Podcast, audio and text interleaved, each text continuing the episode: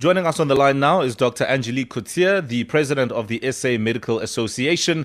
I mean, we had set up really to talk about the South African um, COVID 19 vaccine and how we are going to play things. But good morning, Doc. I think first business of the morning is to just get your reaction to the announcement yesterday by the health minister around South Africa being in a second wave. What is your opinion on how we should um, act going forward? Do you think there's a need for uh, harsher restrictions and almost go back to where we were mid year?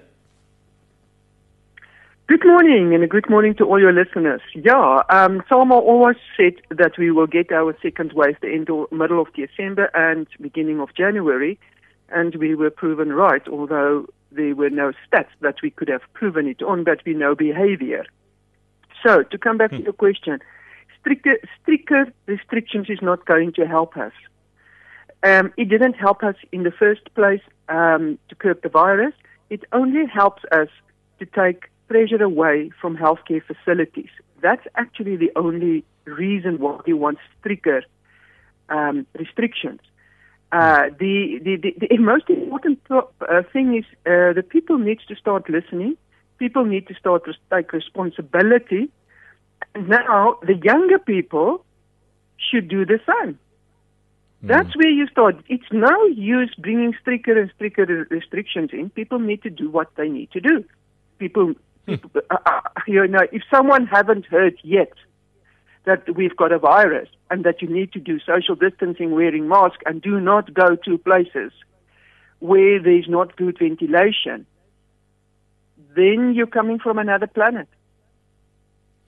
That is a, a, brilliant way of putting it, Doc. I couldn't have put it better myself. Uh, you should know what the virus is all about by now. Um, let's talk about this, uh, the vaccine. I mean, there's been massive conversation around this. There've also been concerns around how the South African government is going to approach this.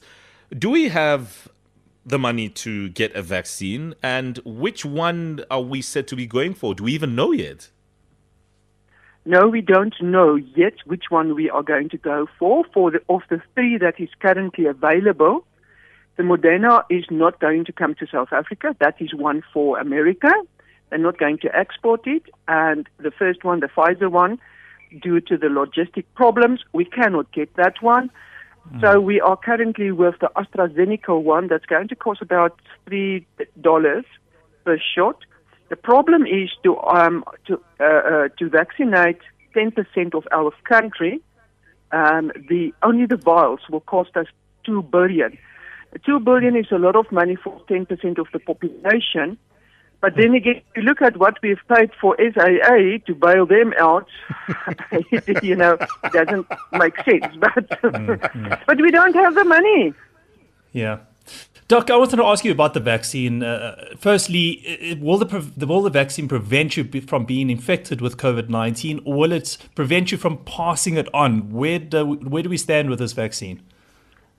So the the question is still: Will it prevent you from passing it on? We don't know. That is still mm. not out in in, in the public uh, uh, um, or in the do, uh, public domain. So we will see um, after you know the first group of people being vaccinated.